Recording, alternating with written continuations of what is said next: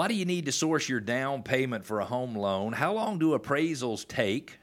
What in the world is going on with interest rates today? And what's the typical savings on a refinance? And could it be possible that interest rates might go even lower? We will talk about this and a lot more. If you want to interact with us, remember we invite you to go to gogaddis.com. That's G O G A D D I S.com. On your desktop, look in the upper right hand corner, click on Go Gaddis Real Estate Radio, take you right to the radio webpage. If you are on your mobile device, just look for those three parallel lines, a little drop down menu. Click that. The very last one will be Go Gaddis Real Estate Radio. We want to interact with you. If you want to ask a question that we'll answer on the air, or comment or pushback, I can tell you we get all kinds. I got a question from somebody a week or two ago saying, "Hey, here's a real estate technology company in your area. Let me know whether or not you think this technology uh, has any."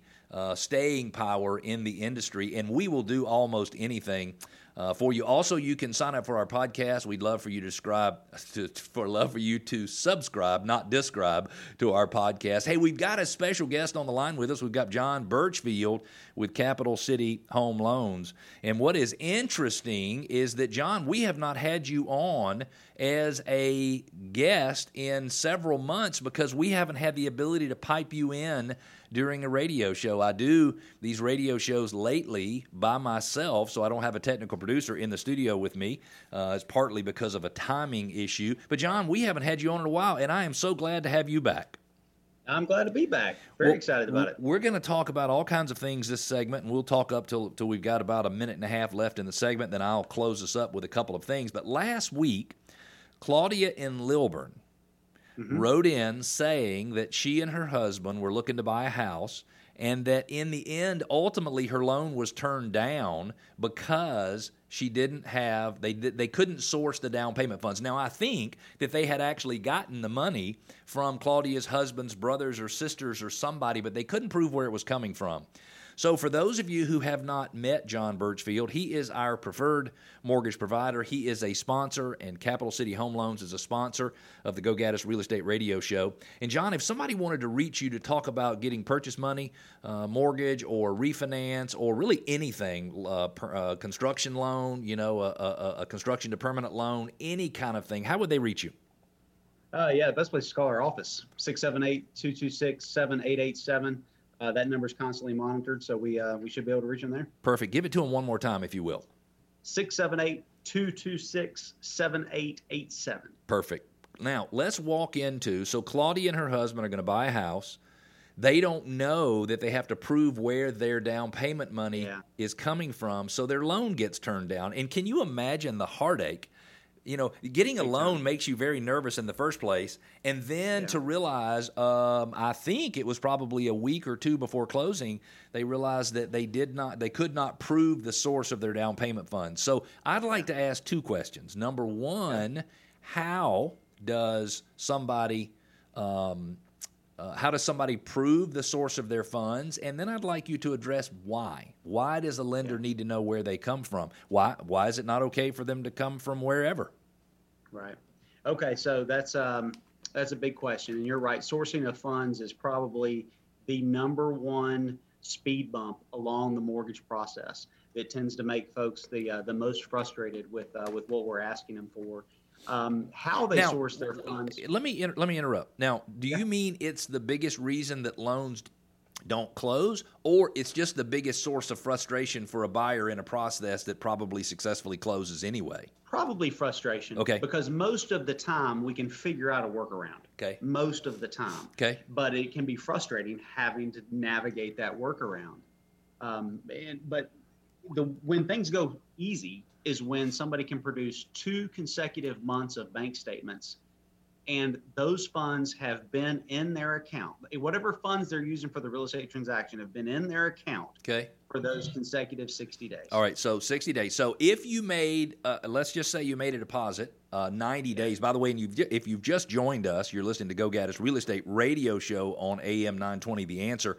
I'm Cleve Gaddis, your host, and I've got on the line with me John Birchfield, who is a home loan expert from Capital City, Capital City Home Loans. We're talking about why you need to source down payment funds.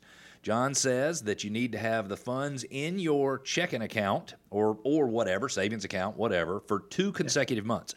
So if I had money that I had put into my account from some source that might not even be allowed, but I did it six months ago.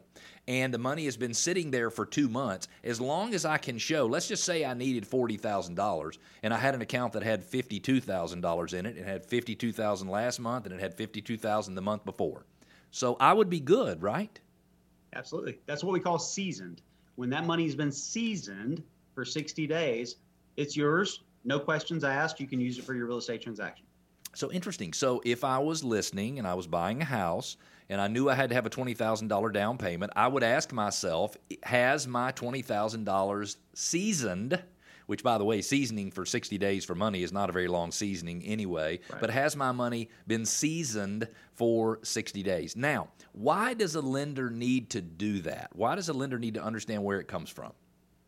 Because the analytics show that when a borrower has skin in the game, when they've invested their hard earned money into the purchase, then that loan is a lot less risky for the lender. Mm. And therefore, we can make more affordable mortgages uh, to the public. So if we know where that money's coming from Yep. and we can track it to their hard earned money, then we can make those mortgages more affordable. So it's really all about more skin in the game. Now, does that mean somebody cannot use gift funds?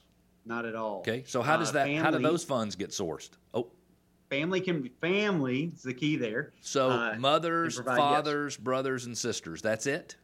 brothers, sisters, aunts, uncles. Uh, we we can even stretch it out as far as much as godparents. It's uh, somebody who's been invested in our borrower's life for their life. Got it. That's what we're looking for. Got it. Um, but when yes, a gift can come from those type of family members, uh, and we'll look for the transfer of funds from the donor to our borrower, and then we'll uh, oftentimes go back and look at the donors uh, to make sure that they had the ability to give. oh, So it's important to, to be able to paper trail those funds from their original source all the way to our borrower's account. wow. Wow, that's so interesting. That's so interesting. So, if Claudia and Lilburn had known before she started the process of getting her mortgage that the money needed to season for 60 days, they probably could have solved their problem by waiting a month or two in order to start the process of buying a home because then their money would have seasoned. Let's change subjects right. real quick. And if you've just joined us, Yeah. you're listening to the Go Gaddis Real Estate Radio on AM 920 The Answer. I'm Cleve Gaddis, your host. I've got John Birchfield with Capital City Home Loans on the phone with us.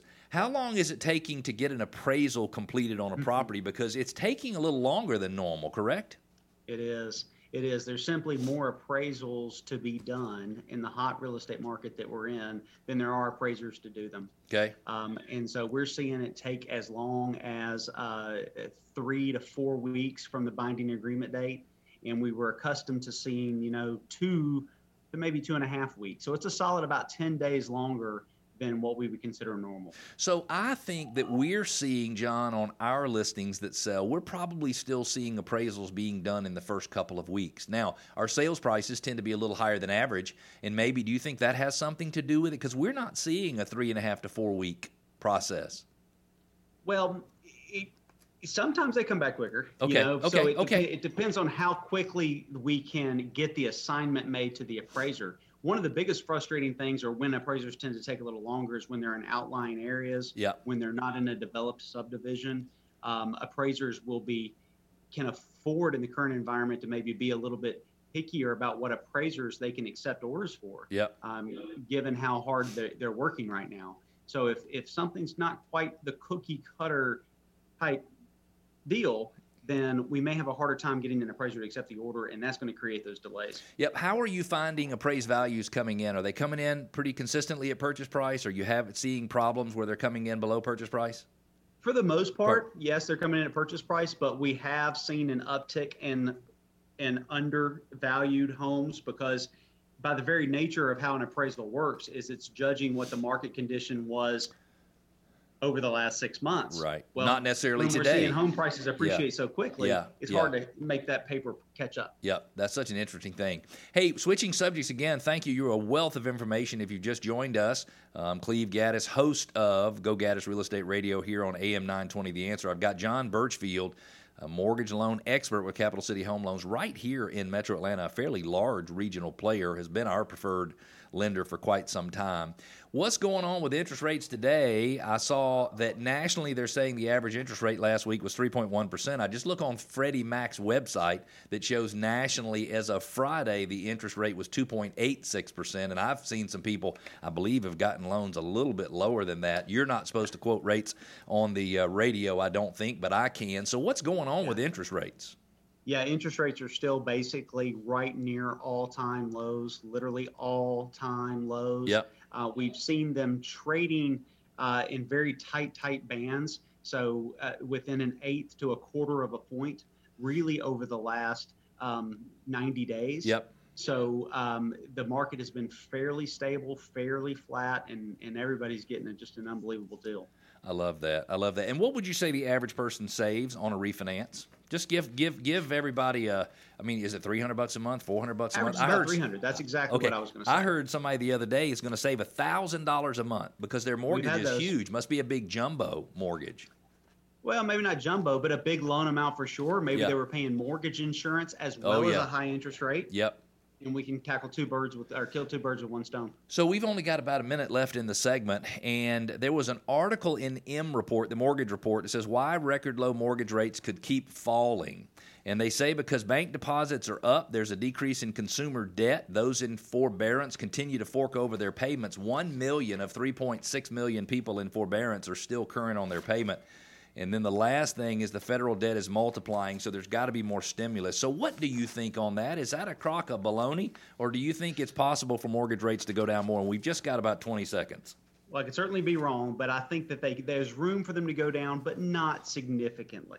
Got it. Uh, I think if they go down, it's going to be right there where we are now. So there's no reason to really wait. Got it. We're going to take a quick break. When we come back, working from home to promote home ownership, will it work? Are you overwhelmed by having to prepare your home for sale? And do you feel like you missed this year's market? Stick with us because we'll be right back.